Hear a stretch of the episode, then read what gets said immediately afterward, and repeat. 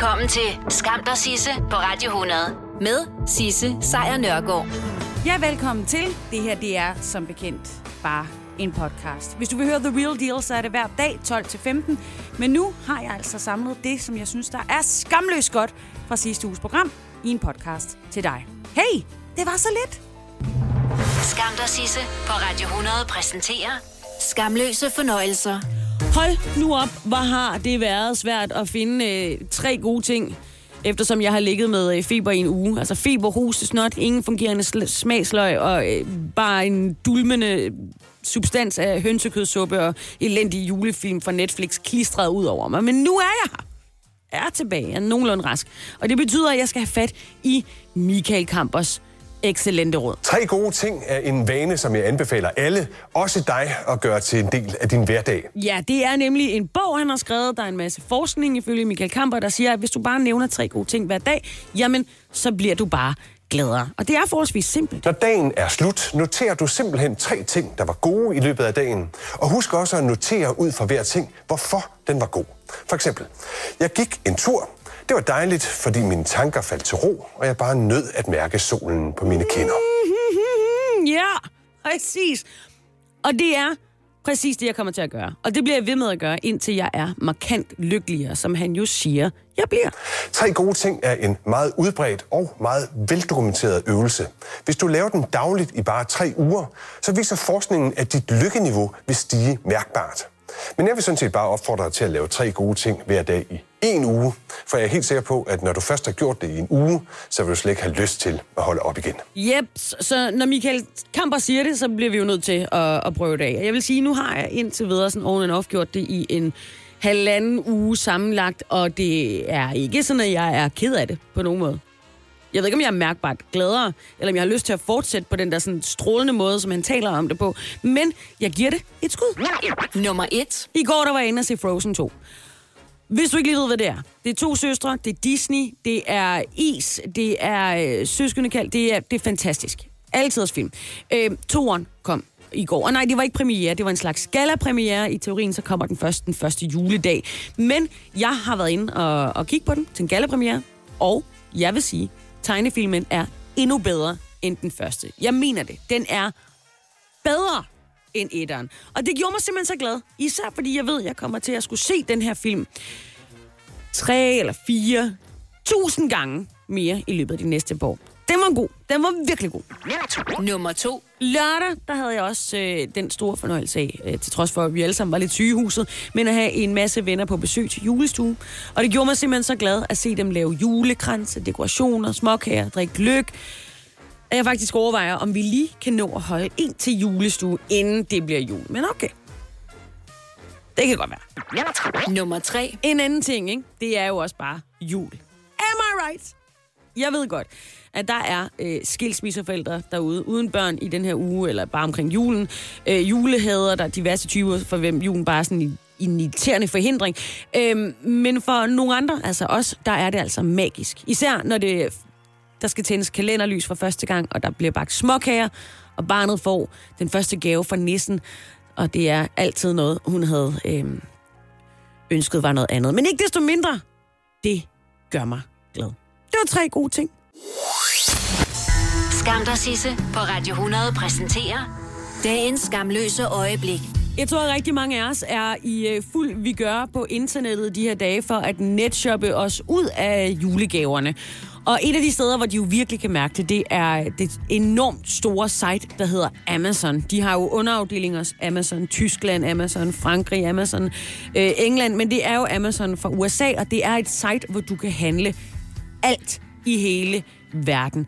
Altså øh, vintage tøj fra Elton Johns garderobe. Du kan købe øh, sexlegetøj, som både har været brugt, men også noget, der har været nyt. Du kan købe rengøringsmidler, øh, du kan købe øh, nye sko, øh, aparte sko, sko, som aldrig nogensinde vil komme i forretningerne, og alt muligt gejl og palaver. Selvfølgelig også alt the basics, bøger, øh, musik, alle de her ting. Men noget af det, man også så kunne købe indtil for ikke så mange timer siden, det var noget julepynt. men med noget meget lidt julet på pynten. Amazon solgte nemlig julepynt med billeder fra koncentrationslejrene Auschwitz og Birkenau. Og det er altså to koncentrationslejre, som vi jo øh, desværre stiftede bekendtskab med under 2. verdenskrig, og det var et sted, hvor mindst, eller to steder, hvor mindst en million mennesker blev dræbt af nazisterne. Og jeg siger mindst, fordi man aner jo ved Gud ikke engang, hvor mange i det hele, der forsvandt. Men det er altså en øh, historie, du kan læse i de fleste medier i dag, nemlig at Amazon havde det her julepynt til salg. Øhm, det var med, øh, med seværdigheder fra Polen, men nogle seværdigheder, som ikke var værd at se på, på den måde. I hvert fald ikke noget, der skal julehygges omkring, og det var også det, som Auschwitz og Birkenaus museum gjorde opmærksom på på Twitter.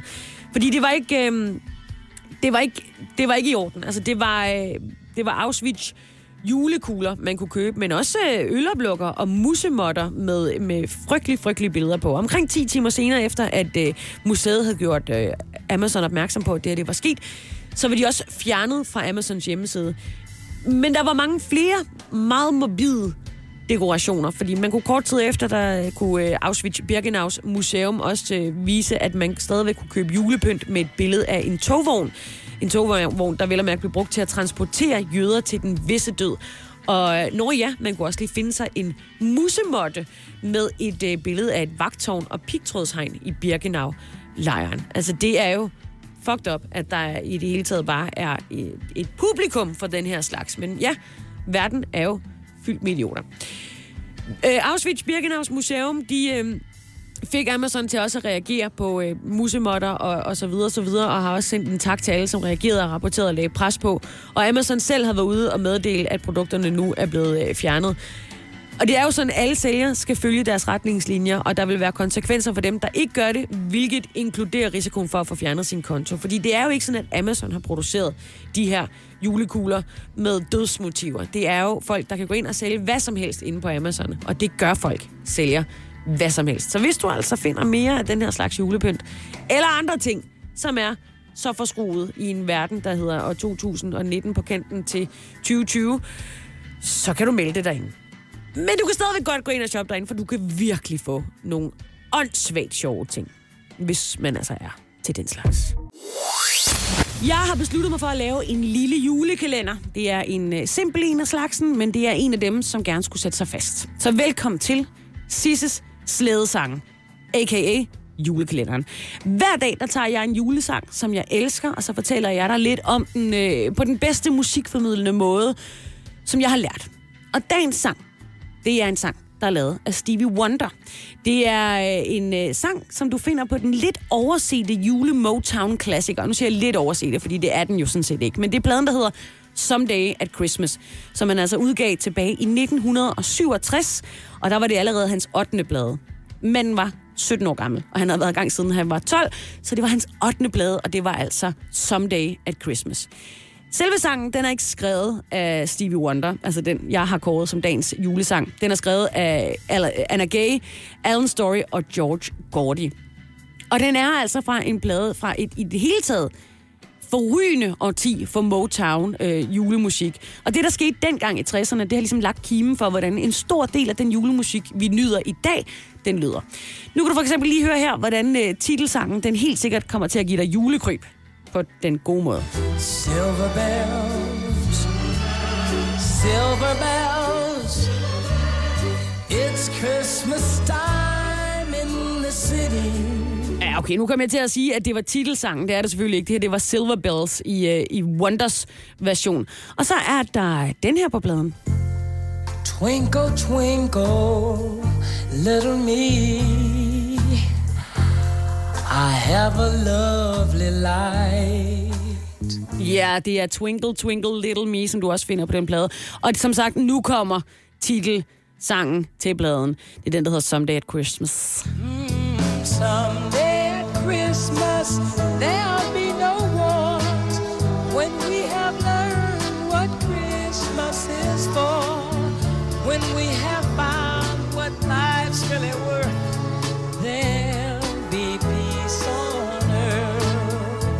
Ja, så alt i alt, det her det er altså en juleklassiker. Hele albummet Someday at Christmas fra Stevie Wonder. Men noget af musikken for Wonders plade var altså åbenbart så godt, at det ifølge legenden blev bandlyst. Og så endda på svensk radio. Det var nemlig den her sang. Ave Maria. Ave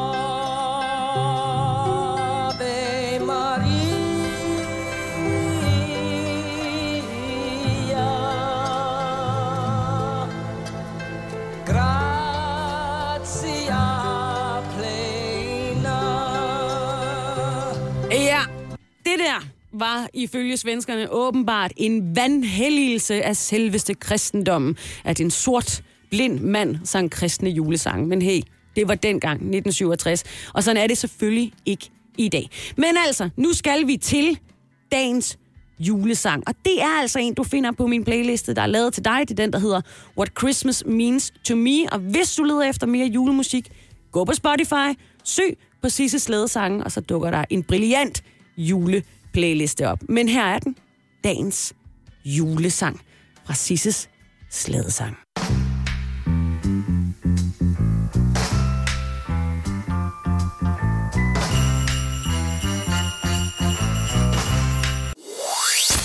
Det skal handle om næste års finanslov. Den faldt på plads i aftes. Det er det, der kaldes vores øh, budget for Danmark, det nationale budget.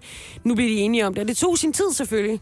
For det var også første gang, at regeringens støttepartier og regeringen skulle have lov til at lancere en finanslov sammen, og så skulle der spilles med musklerne. Jeg tror endda, vores øh, minister Vammen, han øh, kaldte noget med de politiske ledere for sådan en flok løver, som kæmpede for deres ønsker, hvilket er, er godt, men også hårdt når der nu skal laves kompromiser. Men i aften skete det altså. Regeringen landede finansloven med støttepartierne, og det er de radikale, det er SF, det er enhedslisten og selvfølgelig også Alternativet. Så hvad skal, vi, hvad skal der ske? Hvad kan vi forvente? Well, vi har jo snakket meget om minimumsnormeringerne. Og regeringen og aftalepartierne vil indføre lovbundne minimumsnormeringer, som skal være fuldt indfaset om øh, fem år, altså i 2025. Og målet er, at normeringerne i daginstitu- daginstitutionerne på det tidspunkt kommer til at se ud sådan, at der er maksimalt tre børn per voksne i vuggestuer, seks børn per voksne i børnehaver. Og derudover så kommer der også yderligere 500 millioner kroner næste år, øh, og der kommer flere og flere på, og i 2025 så skulle det ende på 1,6 milliarder kroner til vores børn. Der er også afsat penge til psykiatrien. 600 millioner faktisk kommer der årligt fra 2020 og frem til at styrke psykiatrien. 510 af de millioner skal blandt andet gå til at oprette nye og flere sengepladser, så det er jo dejligt. Folkeskolen skal også bakkes op. Partierne bliver enige om, at der skal komme flere lærere, altså der skal ansættes flere lærere. De skal allerede i gang fra 2020. Og så skal folkeskolen løftes med 275 millioner kroner i 2020. Og det beløb, det kommer så langsomt til at stige til 800 millioner kroner i 2023. Samtidig så bliver det meget omdiskuterede uddannelsesloft afskaffet næste år, og øh, det midlertidige taxameterløft af de der humanistiske og samfundsfaglige uddannelser på universiteterne, det bliver så videreført. De ældre får også tilført penge. Faktisk 125 millioner kroner årligt fra 2020, og derudover også 1000 flere sygeplejersker fra 2021. Så har de også oprettet det, der hedder Danmarks Grønne Fremtidsfond. Der kommer 25 milliarder i den bakke, og øh, det skal så investeres i grønne og bæredygtige projekter og skabe grønne arbejdspladser og alt det jazz. Kulturen kan også se frem til at blive, øh, blive hjulpet på vej. De, de, øh, deres omprioriteringsbidrag, som de ellers øh, knoklede med, det, øh, som betyder, at kulturen øh, skulle spare øh, 2% om året, det, det bliver sløjfet. Det gælder både øh, teatre, det er museer, det er orkestre, de videregående kunstneriske uddannelser, folkehøjskoler osv. osv. osv. Der afsættes 5, øh, undskyld, 50,5 millioner kroner i 2020, og i 2023, der skal de have 194,4 millioner kroner. Det er mange tal det her, men pointen er bare, at det går hurtigere. Hvilket det også kommer til at gøre med internettet. I de tyndt befolkede områder, der bliver også afsat en masse penge, 100 millioner, til dem. Men hvordan skal det så betales? Finansloven, den landede i aftes. Halleluja. Nu ved vi, hvordan øh, pengene bliver fordelt, og hvordan øh, bliver de så fordelt. Fordi vi får jo, i og med at vi har en rød regering, øh, flere penge til velfærd. super duper for, for dem, der har brug for det. Der øh, er dog bare nogen, der skal betale regningen. Og de skal blandt andet hentes ved cigaretter, ved bæreposer og indgangsbestik. Og så skal der også fyres, eller i hvert fald ikke ansættes flere konsulenter i, øh, i staten. Og så derudover bliver der også strammet lidt øh, på, øh, på leasingbilmarkedet. Så helt konkret, så er dem, der skal betale, blandt andet rygerne. Prisen på en pakke cigaretter kommer til at stige i øh, af to omgange. Det vil sige, at 1. april næste år, altså 2020, der vil en pakke komme til at koste cirka 55 kroner. Øh, og så lidt senere på året, cirka 60 kroner. Prisen på cigar, cerutter og cigarillos og skrå og snus og anden røgfri tobak, det, øh, det bliver også øh, sat op øh, til sådan cirka 14 kroner mere fra april næste år, og yderligere 5 kroner mere fra 1. januar 2022. Så det bliver dyrere at ryge, men det er jo fint nok. Du havde jo tænkt dig, at du skulle stoppe alligevel. Nu er det i hvert fald en god idé at gøre det. Derudover så vil de også tredoble regeringen og øh, aftalepartierne. De vil tredoble afgifterne på bæreposer og på engangsservice. Og det skulle give omkring 100 millioner kroner mere i kassen for 2020, og for 2024 skulle det indbringe omkring 65 millioner kroner om året. Det er jo også en slags penge, ikke også? Noget, der virkelig også kommer til at give, det er statens forbrug af konsulenter. Det skal nemlig ned, det mener aftalepartierne, øh, øh, og det gælder altså på alle ministerområder. Og det giver altså ifølge deres øh, udkast her 200 millioner kroner i 2020. 625 millioner kroner kommer der så ind fra den besparelse øh, fra omkring 2021. Så ud med konsulenterne, og så må vi håbe, de kan konsolere sig selv eller sådan noget. Regeringen kommer derudover også til at gøre det øh, dyrere at have en gambling-virksomhed. Øh, den såkaldte bruttospilleindtægt, den skal nemlig stige fra 20 til 28 procent, og det betyder altså, at udbyderne af sportsvedmål og online casino osv. osv., de skal betale 8 procentpoint mere til statskassen af deres overskud. Og det regner de med vil give ca. 150 millioner mere om året. Så kommer der noget registreringsafgift på fly, der skulle give omkring 5 millioner kroner. 100 millioner kroner skal der derudover findes ved at stramme reglerne for leasede firmabiler, som åbenbart er et udbredt fænomen, og at biler leases som firmabiler, og så er der et beskatningsgrundlag osv. osv. Derudover er der også noget arbejdsbetalt øh, telefoni, øh, som der skal betales noget mere skat på, og på den måde håber de at få hævet pengene ind. Det var det, jeg havde om finanslovsforhandlingerne i dag. Er du selvstændig, og vil du have hjælp til din pension og dine forsikringer? Pension for Selvstændige er med 40.000 kunder Danmarks største ordning til selvstændige. Du får grundig rådgivning og fordele, du ikke selv kan opnå. Book et møde med Pension for Selvstændige i dag. Har du brug for sparring omkring din virksomhed? Spørgsmål om skat og moms, eller alt det andet, du bøvler med? Hos Ase Selvstændig får du alt den hjælp, du behøver, for kun 99 kroner om måneden. Ring til 70 13 70 15 allerede i dag.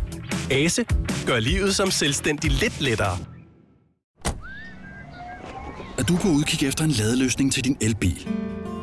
Hos OK kan du lege en ladeboks fra kun 2.995 i oprettelse, inklusiv levering, montering og support.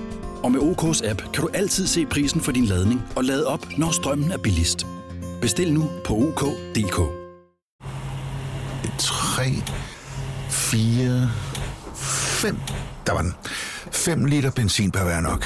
Så kan jeg lige komme hjem.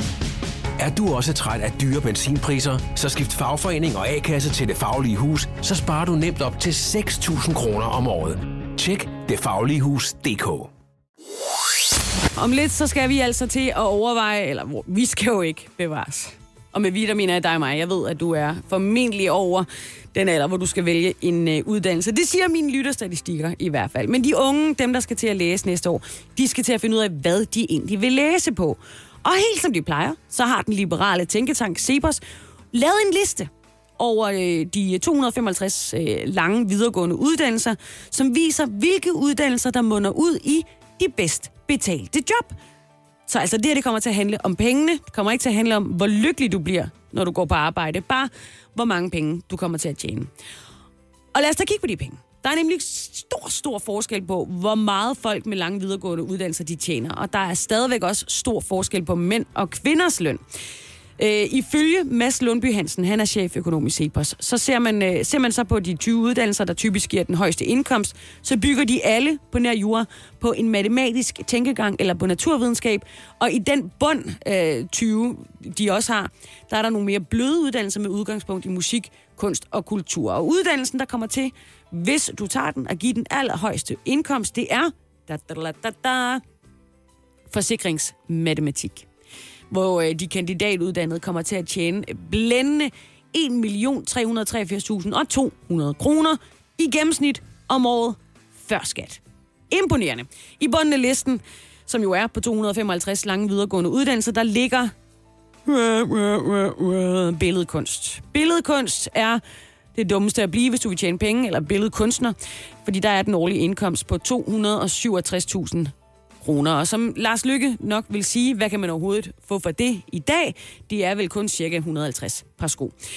Den her liste, den, øh, den kan man altså gå ind og, og nyde. Den ligger øh, på de fleste online-medier. Hvis man øh, gerne vil kigge lidt mere på, hvis man nu tænker for eksempel, at forsikringsagent nok ikke rigtig er mig, jamen, så bliv måske revisorkandidat. Der, de tjener også over en million, faktisk 1,1 matematik, økonomi, øh, hvis man er kendt øh, sigende øh, matematik og økonomi, så kan man også tjene 1,1. Øh, så er der mejeribrugsvidenskab, videnskab, virksomhedssystemer, statsvidenskab, medicin, avanceret økonomi og finansiering, erhvervsøkonomi og endelig øh, en, øh, en jurist. Jamen, de tjener alle sammen lige omkring en million kroner. Men skal vi ned bunden, allernederst, der var der selvfølgelig billedkunst. De tjener ikke noget. Hvis du er for eksempel musiker, så kommer du heller ikke til at tjene noget. Det er knap knap 300.000 om året. Så er der for eksempel øh, også rytmisk instrument, sang, ensemble. Hvis du er bedre til det, så kan du tjene lige over 3.000 kroner. Moderne kultur og kulturformidling, nej, det er også 315.000. Sådan noget oplevelsesdesign, anvendt filosofi, alle de her sådan meget bløde ting. Det giver ikke meget mere end øh, maks 350.000 om året. Men hey, følg dit hjerte. Bliv det, du har lyst til at være. Skid hul i pengene. Vi lever jo i Danmark. Og med den nye finanslov, der lever vi åbenbart ekstra godt. Vi hører rigtig meget... Øh, hvis man vælger at høre efter, det er selvfølgelig det. Men der er rigtig mange, der har lyst til at fortælle en, hvor meget man skal sove om natten. Og det er øh, et eller andet sted mellem 7 og 9 timer i døgnet, man skal sove for at kunne holde sig nogenlunde sund og rask. Og det forklarer jo meget godt, hvorfor jeg er så stinkende syg konstant. Ikke desto mindre, så er der jo altid nogle mennesker, der sover lidt mindre i nogle perioder. Men, men forestil dig så, at kun sove 5 timer i døgnet i en hel måned. Det er der nok mange, der egentlig gør. Men ikke desto mindre, så har det været øh, virkeligheden for en øh, professionel gamer. Han hedder Andrew Bodine. Han er også nok bedre kendt som, ja, hans, hans navn er Giant Waffle. Ja. Hele november, der har han øh, kun sovet 5 timer i døgnet, og så har han altså gamet i 19 timer. Og hvorfor har den mand så det? Jo, det ville han øh, simpelthen gøre, fordi han ville slå verdensrekorden som den gamer, der har spillet mest intenst i en hel måned, hvilket altså krævede 19 timers dedikeret gaming i døgnet i en måned. Og her i weekenden, da november så blev til december, så kom han over sin målstreg, og øh, dermed har han altså helt præcist brugt 572 timer i november måned på at livestreame sig selv på det, der hedder Twitch, mens han spillede og er dermed også lykkedes med sit øh, rekordforsøg. En øh, tidligere streaming-rekord inkluderer en fyr, der hed Jay Biggs. Han havde øh, 569 timer. Også bare sådan lidt, prøv at tænke at have spillet i 569 timer, og så tabe øh, året efter. Altså, så skal man til det igen, ikke? Hvad bliver det næste? Så er der en anden en, der har spillet i 566 timer, 540. Det er lige meget. Den vilde rekord er slået. Og op til øh, rekordforsøget, så forsøgte Giant Waffle også, altså som en rigtig sportsmand faktisk, at tilpasse sin, sin søvnrytme til det her meget krævende forsøg. Øh, velvidende for ham, at det ikke vil være sådan hammerende sundt for ham at kaste sig ud i 19 timers live gaming i, øh, i, i døgnet. Han sagde i, øh, i hvert fald i sidste måned, at det ikke er sundt at streame 19 timer om dagen. Det kunne han vel at man godt mærke. Og han sagde, at det er ret åbenlyst, og det er jeg godt klar over, men der er mange mennesker, der forsøger at slå rekorder, der presser sig selv på måder, vi ikke anser som at være sunde. Det er ikke let. Det har heller aldrig været meningen. Det skulle være let. Fair nok. Hvordan lyder man så, når man har finder ud af, at man har spillet i 570 timer, og dermed har slået rekorden? Chat, we did it! 570 hours. We're not done just yet. We're going to push it a little farther. But holy shit. 19 hours a day for 30 days straight. A little bit over 19 hours is why we're actually like almost two and a half hours ahead of schedule. Ja, men det er fint nok. 570 timer spillet, men vi, jeg, skal lige, jeg skal lige være færdig. Jeg skal lige have to timer til, og det er jo bare... Oh, det er derfor, jeg aldrig nogensinde bliver gamer. Lidt god øh, julestemning, Sisse. Jeg tror, jeg har fundet din øh, overmand i øh, julestemning. Nej, det tror jeg ikke, du har. Mm, jo, han Nej. hedder Werner Lund, og han er fra Grenåen. Og siden august, der har han altså pyntet op i haven til Siden jul. august? Siden august, der har han brugt 6 timer dagligt på at pynte op i haven. Det holder jul. ikke. Lyskæder Der må- og lyslamper. 40.000 små forskellige farvede lyslamper har han dekoreret haven Men siden august, vi må jo ligesom have et sæt fælles spilleregler for alle os julepsykopater derude. Ja. Det går jo ikke. Nej. Vi kan jo ikke følge med så. Ja, han startede før tid. Sådan er det bare. Og det er altså til glæde for hele nabolaget, der kommer og besøger den her have. Og det er også til glæde for hans kone, Susanne, som her forklarer, hvorfor hun er glad. Jamen, jeg er rigtig glad, fordi at, øhm, nu tror jeg, at han måske er, er lidt mere ind, og han bliver heller ikke så irriteret, når jeg kommer ud og skal finde ham mellem alle julelysen for at sige til ham, nu skal han altså ind og have mad. Altså, det er noget af et arbejde, og han kommer heller aldrig til tiden, så nu regner jeg med, at det bliver meget bedre. Men hvis julelysen ikke virker, så er han jo herude igen. Hun er egentlig ret ligeglad med selve julelysene. Ja. Det er bare, nu kommer Werner ind og får mad. Spiser sammen med mig. Der, man ja. har sine prioriteringer, ikke? Det er nuttet. Men august!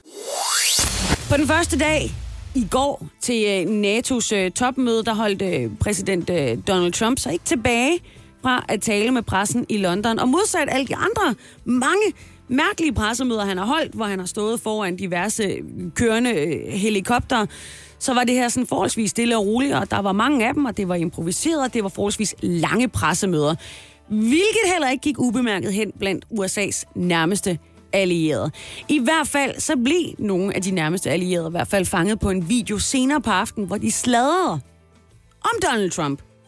Med en øh, øl i den ene hånd og øh, en værfen i den anden, der blev Kanadas øh, premierminister Justin Trudeau filmet, mens han talte med Frankrigs præsident, det er ham, der hedder Emmanuel Macron, selvfølgelig også Storbritanniens premierminister Boris Johnson, og Hollands ministerpræsident, han hedder Mark Rutte.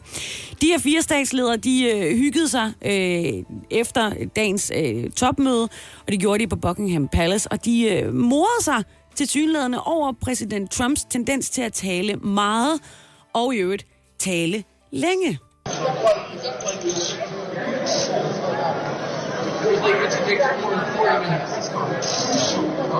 Ja, jeg har prøvet at redigere lyden så godt, som jeg kan, men det er stort set umuligt at høre, medmindre man kan se videoen også, som journalister har tekstet. Men det, der sker, det er, at Boris Johnson han spørger Emmanuel Macron, er det derfor, du kom for sent? Og så træder Kanadas premierminister Justin Trudeau ind og siger, han kom for sent, fordi han pludselig skulle være med i et 40 minutter langt pressemøde. Og herefter så taler Macron, det er lidt umuligt at høre, hvad han siger, men det, der endegyldigt sker, det er, at de alle sammen bryder ud i latter.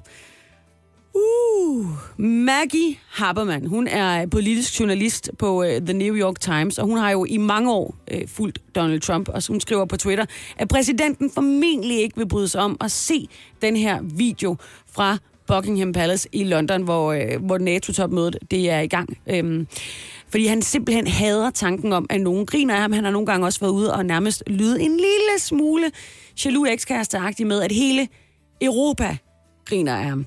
Men hvad er det så, der gør, at Trump i de her dage er i endnu, kan man godt kalde det efterhånden, endnu en magtkamp med øh, Frankrigs præsident Emmanuel Macron? Well, det har jeg selvfølgelig også med.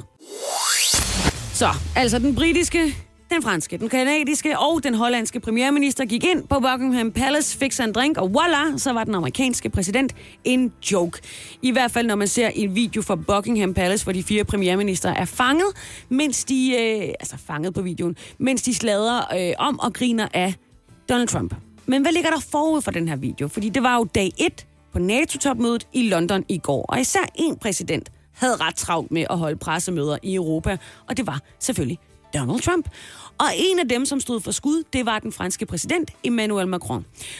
Undervejs øh, i det her NATO-topmøde i går, der støttede Macron sammen med både USA's præsident og Tyrkiets præsident øh, Erdogan, i forlængelse af, at øh, Macron han har kaldt NATO-samarbejdet for hjernedødt.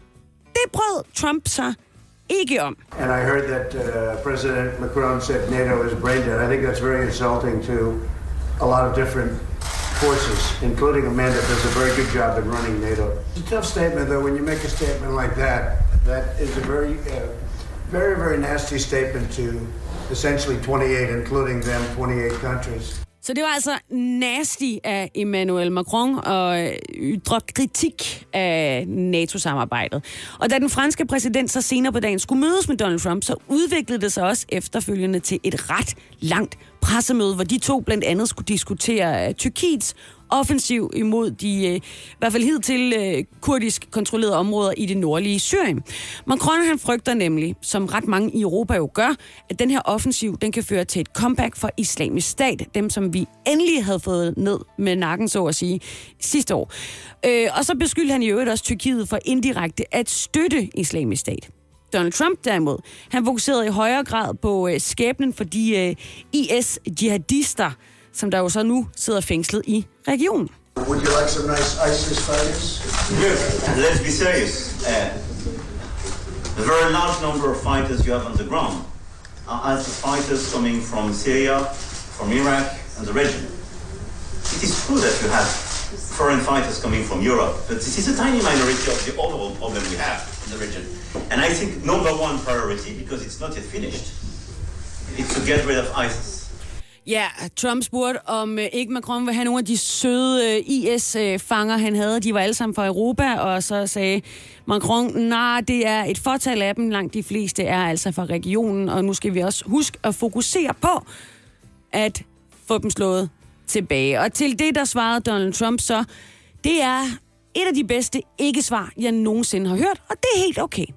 Men det var ikke kun øh, præsident Macron, der måtte igennem et improviseret øh, pressemøde øh, efter sit møde med Donald Trump. Det måtte, øh, det måtte Justin Trudeau også.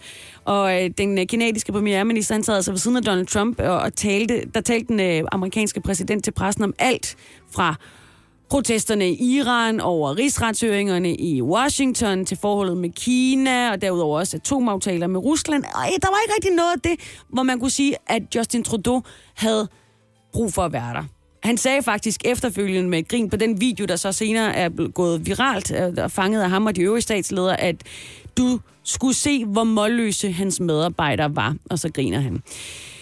Det er senere i dag, at vores øh, statsminister, Mette Frederiksen, hun skal til topmødet i NATO, eller NATO-topmødet i London, og der skal hun jo selvfølgelig også sige hej til præsidenten Donald Trump. Og hun vil formentlig være forholdsvis varsom med brug af ordet absurd. Det ved vi jo nu, at han ikke bryder sig om. Og så vil hun nok også heller ikke lige have en øh, salgsopstilling for Grønland med i tasken. Til gengæld, så skulle hun efter sine have en plan til halvanden milliard kroner for overvågningen af den koldeste del af vores rigsfællesskab, a.k.a. Grønland, og, øhm, hvor der jo i de her tider er en stigende interesse for stormagter, som jo møver sig ned i det arktiske område. No names mentioned, men vi ved alle sammen godt efterhånden, hvem det er. Tilbage til øh, i sommer, altså i sommer, der øh, gik vi alle og med alle, der mener jeg selvfølgelig bare mange, og nej, jeg ved ikke præcis, hvor mange andet, end der var omkring 86 millioner verden over. Men der gik vi alle amok med den app, som hedder FaceApp. Den kunne gøre dig smukkere, den kunne lave dig til en mand, til en kvinde, eller den kunne gøre dig gammel. Og sidst nævnte øh, gimmick fejrede hen over Instagram øh, herhjemme den her sommer. Men udover at være øh, gakkerløjer, uh, uhuh, hvor vi hygger os, så var appen også øh, potentielt langt farligere end blot og øh, noget sjov og ballade. Det, det, det kunne være en rigtig farlig app. I hvert fald ifølge New York øh, senator, det er ham, der hedder Chuck Schumer, han er demokrat. Han blev i hvert fald også bekymret sommer, da han lige pludselig så, at alle brugte den her FaceApp. Over the summer, I requested a review of the potential risks posed by FaceApp. Ja, så han gik altså et skridt yderligere, og så kontaktede han øh, det amerikanske forbundspoliti, det er dem, der hedder FBI, og bad dem om at undersøge øh, den her FaceApp. Og det har de gjort. Og nu er konklusionen kommet frem, og den lyder altså sådan her. That the FBI considers, their words, any mobile application or similar product developed in Russia, such as FaceApp, to be a potential counterintelligence threat. Yep. Det, de siger, det er, at enhver mobilapplikationer eller lignende produkter udviklet af Rusland, de bliver betragtet som værende en potentiel kontraspionage trussel, baseret på den data, der øh, produktet indsamler, som er til rådighed for den russiske regering.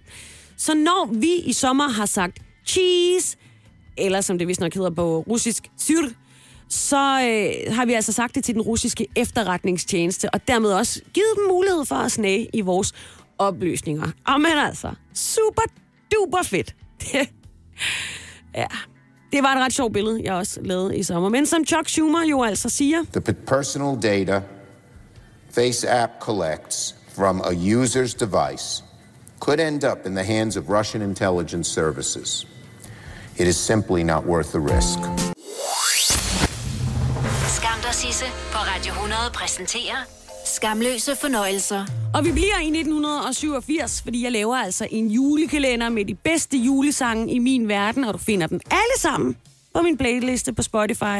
Det er den, der hedder Sisses Slædesange. Hent den, hvis du vil jule. Og i dag, der skal vi ned i nogle samples, som stadigvæk den dag i dag giver et ryg, hvis du sætter den på til en julefest. Først, så skal vi tilbage til 1968. Der udgiver Clarence Carter en blues-sang til jul, nemlig den, som hedder Backdoor Santa.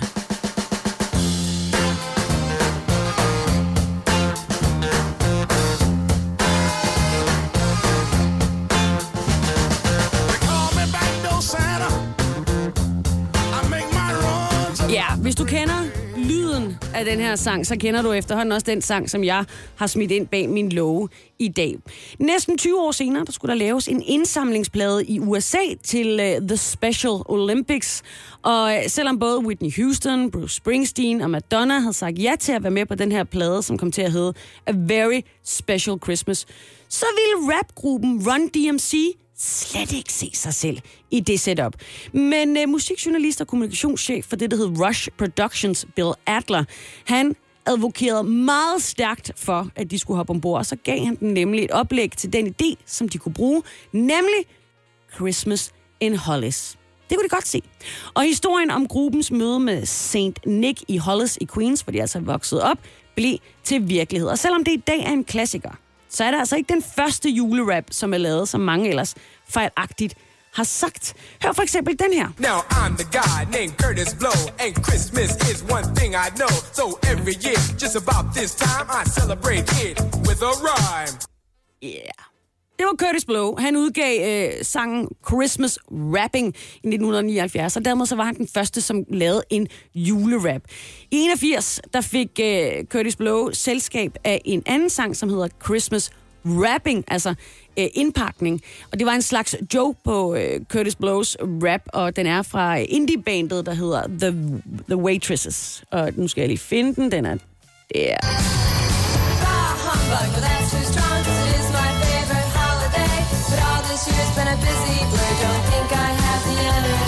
Ja, de lavede, øh, de tog stykpis på Curtis Blow, og måske var det også derfor, der var så øh, lang tid til, at vi egentlig fik en reel Christmas rap fra Run DMC. Så inden vi ruder os ud i flere afarter, så vil jeg rigtig gerne byde velkommen til dagens julesang i øh, Sisses slædeliste. Det er selvfølgelig Run DMC, og det er med Christmas in Hollis.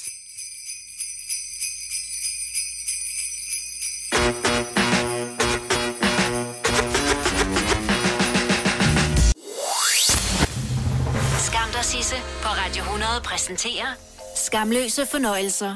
Det har været nogle øh, breaking day inden for juleknæs. Først så kunne vi erfare, at øh, vaniljekranse købt i en af Salling Groups butikker ikke indeholder vanilje, men en form for kemisk blanding, som har en vaniljearoma. Og så kom der endnu en sukkerbombe, fordi vi ved jo, det sådan skal det være, at ægte marcipan, det består af malede mandler, så er der lidt vand, så er der sukker, og så er det klart.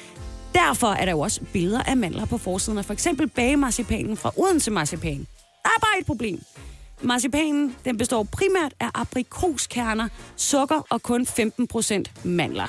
Så det er en gigantisk skuffelse, og jeg bliver så træt, fordi jeg vil gerne have ægte vaniljekranse og god marcipan. Og jeg har jo nu fundet ud af, at så bliver man nødt til at lave det selv. Altså, derfor har jeg fået lov til at ringe til ingen anden end Tobias Hamann, forfatter, chokolademager og ikke mindst vinder af den store bagdyst. Hej Tobias. Hej med dig. Og ved du hvad? Jeg, jeg har det sådan, at det er en kæmpe chokker, at de fødevarer, vi køber, stadigvæk den dag i dag, ikke er de fødevarer, vi regner med, de er. Men hvordan var det for dig at finde ud af, at marcipan ikke bare er marcipan, men også aprikospan, eller hvad kan man kalde det? ja. Jamen, det er selvfølgelig trist. Altså, sådan er der så meget her i julen, ikke? Altså, øh, med forventninger og sådan noget, der ikke bliver opfyldt og så videre. Så ja, det er jo, det er jo trist. Altså, jeg synes jo, at marcipan skulle helst øh, indeholde øh, hovedsageligt mandler, og så lidt, lidt, øh, lidt sukker og lidt vand. Øhm, men ja, altså, det er, jo, det er jo en dyr råvare, sådan en mandel, i forhold til en aprikoskerne, så det, jeg tror, det er der, man finder fra. Ja, øhm, ja, men altså, jeg synes jo, man skal lave det selv også, som du, som du foreslår. Så ved man, hvad det er, og ja, jeg, jeg øh, laver selv min marcipan. Det er jeg i hvert fald begyndt på. Det er du begyndt på. Hvorfor er du begyndt ja. på det? Mm, altså det første kan jeg godt lide at lave mad og kager, så det, det er meget naturligt for mig at lave sådan nogle ting selv. Øh, og så det her med at hele den her uvidshed om, hvad, hvad, altså hvis tingene ikke er det, de foregiver, øh, og, altså, eller foreskriver, øh, og det, det er billeder af alt muligt, som overhovedet ikke øh, findes i det, man køber, så synes jeg, det, ja, så bliver man sådan lidt ført bag lyset, og det, det gider jeg sgu ikke rigtigt. Ja, hvad så, bliver så det kan jeg næste? bare rigtig godt Ja, det er det. Og så kan jeg bare... Altså, jeg kan bare skide godt lide, når man øh, sidder og spiser noget, man øh, lige har lavet, og man ved lige præcis, hvad det er, og hvad det indeholder og sådan noget. Så, så smager det bare lige 5% bedre. Perfekt. Det lyder ja. godt. Og jeg ved jo også, at du har en opskrift, fordi jeg følger dig på Instagram, og der kan man jo, hvis ja. Man øh, følger med, øh, simpelthen få øh, alle tiders opskrifter til alt muligt, fra marcipanbrød til den mest blendede smoothie med øh, god sprutti, har jeg også set, du gør en gang imellem. Og det er jo ja. En, en kæmpe fornøjelse. Men her forleden, der så jeg, at du lavede marcipan. Ja. Og det så så simpelt ud, at selv jeg øh, vurderede, at det kan jeg også finde ud af. Ja, altså jeg vil sige, det der med aprikoskerne, så bliver det lige pludselig indviklet, synes jeg. altså, det vil være så nemt for dem bare at gøre, som man skal gøre, ikke? Men det bliver uden øh, marcipan, øh, undskyld, aprikoskerner i øh, den her omgang. Find din blog frem, så du er klar til at notere. Så kommer uh, Tobias uh, Hamann med sin øh, uh, marcipan-opskrift. Her kommer en nyhed fra Hyundai. Vi har sat priserne ned på en række af vores populære modeller. For eksempel den prisvindende Ioniq 5, som med det store batteri nu kan fås fra lige under 350.000. Eller den nye Kona Electric, som du kan spare 20.000 kroner på. Kom til Åbent Hus i weekenden og se alle modellerne, der har fået nye, attraktive priser. Hyundai. Kom til Spring Sale i Fri Bike Shop og se alle vores fede tilbud på cykler og udstyr til hele familien. For eksempel har vi lynedslag i priserne på en masse populære elcykler. Så slå til nu. Find din nærmeste butik på FriBikeShop.dk. Haps, haps, haps. Få dem lige straks. Hele påsken før, imens billetter til max 99. Haps, haps, haps. Nu skal vi have... orange billetter til max 99. Rejs med DSB orange i påsken fra 23. marts til 1. april. Rejs billigt, rejs orange. DSB rejs med. Haps, haps, haps. Du vil bygge i Amerika? Ja, selvfølgelig vil jeg det. Reglerne gælder for alle. Også for en dansk pige, som er blevet glad for en tysk officer. Udbrændt til kunstner. Det er jo sådan, at de har tørt, han ser på mig. Jeg har altid set frem til min sommer. Gense alle dem, jeg kender. Badehotellet den sidste sæson. Stream nu på TV2 Play. Og øh, så håber jeg, at du har fundet en øh, blog frem og er klar til at notere. Fordi at øh, jeg har jo altså haft øh, god kontakt med Tobias Hamann i dag, som du jo kender. Blandt andet som vinder af den store bagdyst. Og han har lovet mig sin marcipanopskrift. Hvordan er din marcipan? Hvordan laver du den? Altså, øh, jeg, køber, jeg køber mandlerne, hvor de er smuttet, fordi jeg, jeg gider ikke rigtig til at selv stå og koge dem og smutte dem og sådan noget. Men det kan man gøre, hvis man sådan vil være altså, helt old school. Øhm, og så skal man lige tørre mandlerne lige, lige kvarter i ovnen ved lav temperatur, så de ikke er sådan våde eller fugtige. Og hvad er Øh, lav så- temperatur? Øh, 150 grader. Alright. Så ikke så lav igen, men alligevel. Men de må ikke tage farve, fordi så bliver det lige pludselig en helt anden smag. Så det er bare lige for at tørre dem. Og så blender man dem til mandelmel. Man kan også, det er lige en, en tredje ting, man kan også bare købe mandelmel, øhm, og så bare bruge det. Så blender man faktisk bare, øh, altså, øh, så tager man øh, en deciliter sukker og en deciliter vand, og lige koger op, så sukkeret smelter. Så der kan de her sukkergryn i. Jeg ved, at den svenske marcipan, hvis nok, der, der vil de rigtig gerne have, at der er sådan sukker og knas i. Okay. Det vil vi ikke så gerne have. Nej. Så, så tror jeg ikke. Øh, men det kan man så gøre, hvis man vil det. Men ellers så smelter man lige sukkeret i vandet, og så lader man det afkøle.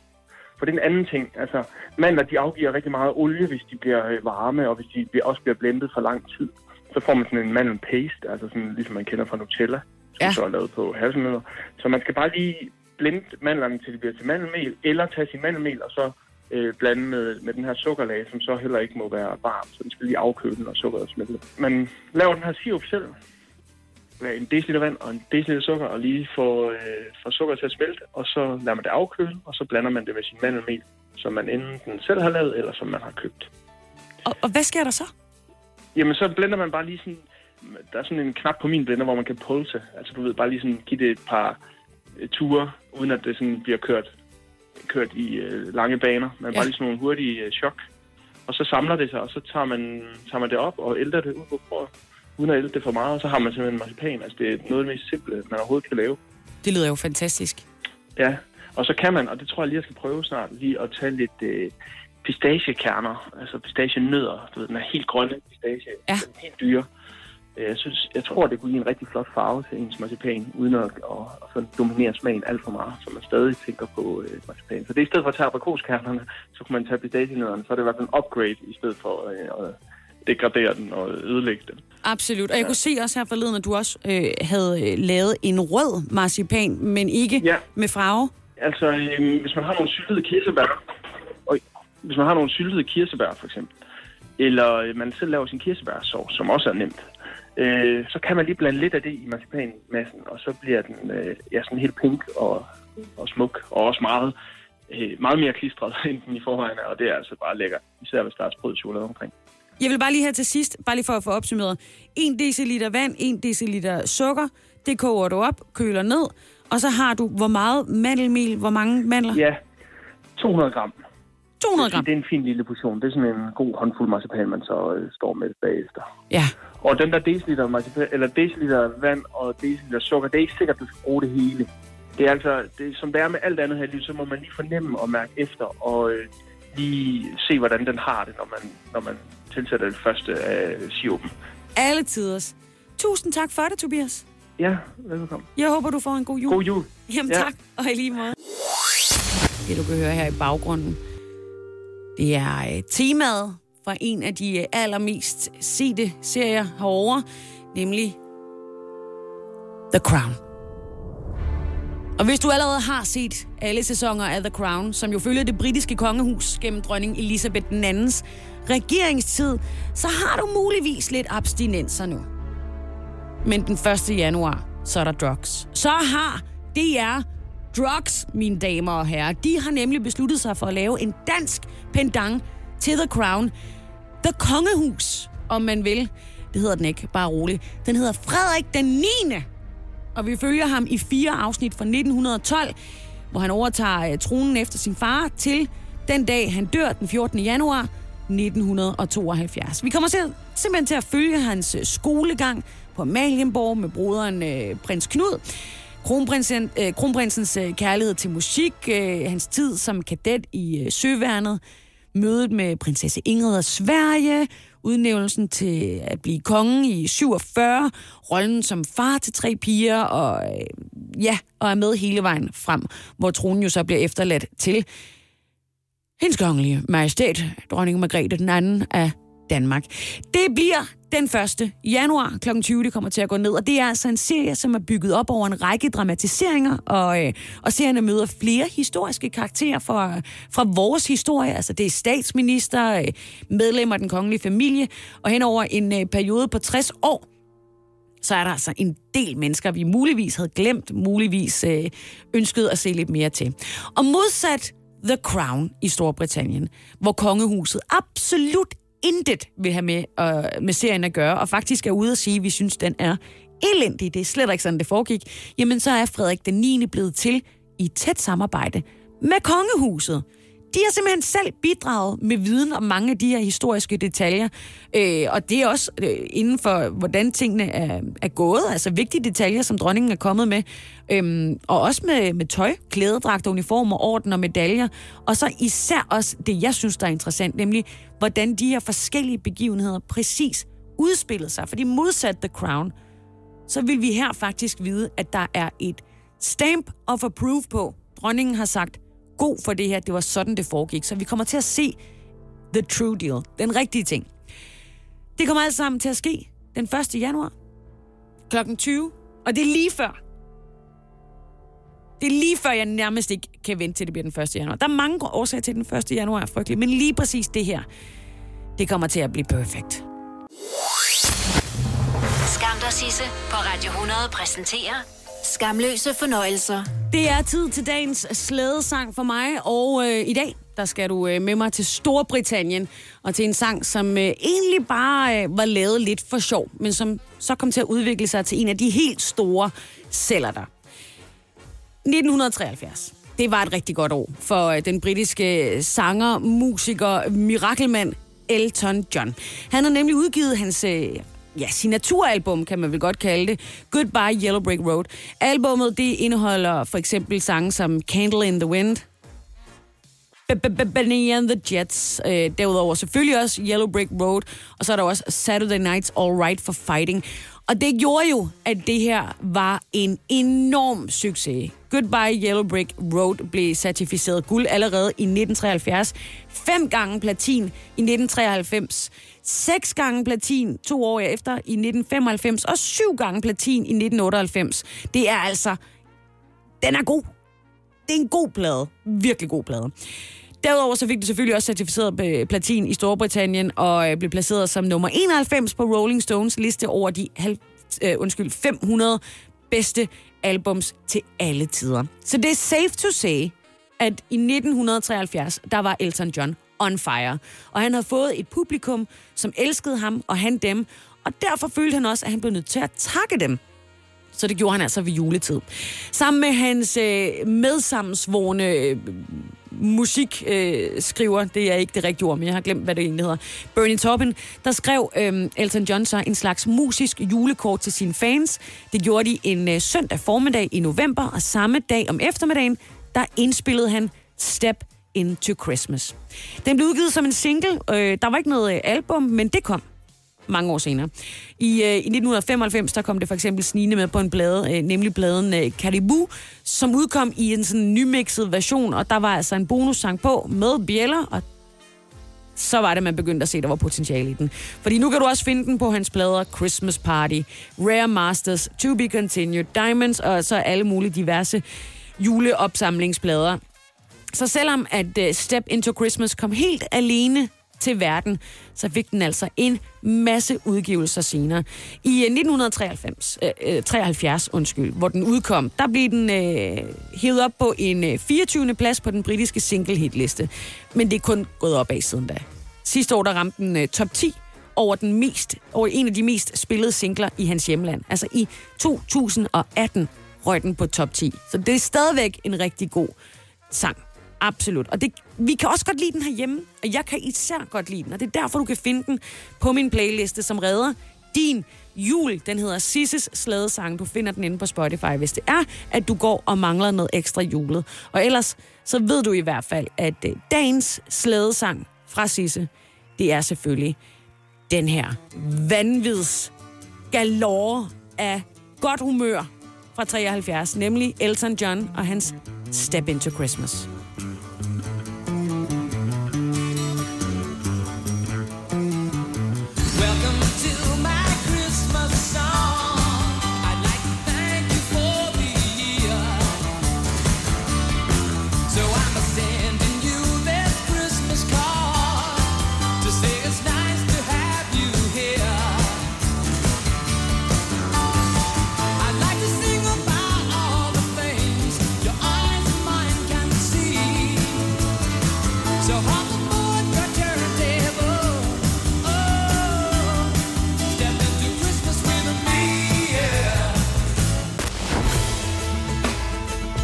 Sisse, på Radio 100. Med Sisse Sejr Nørgaard.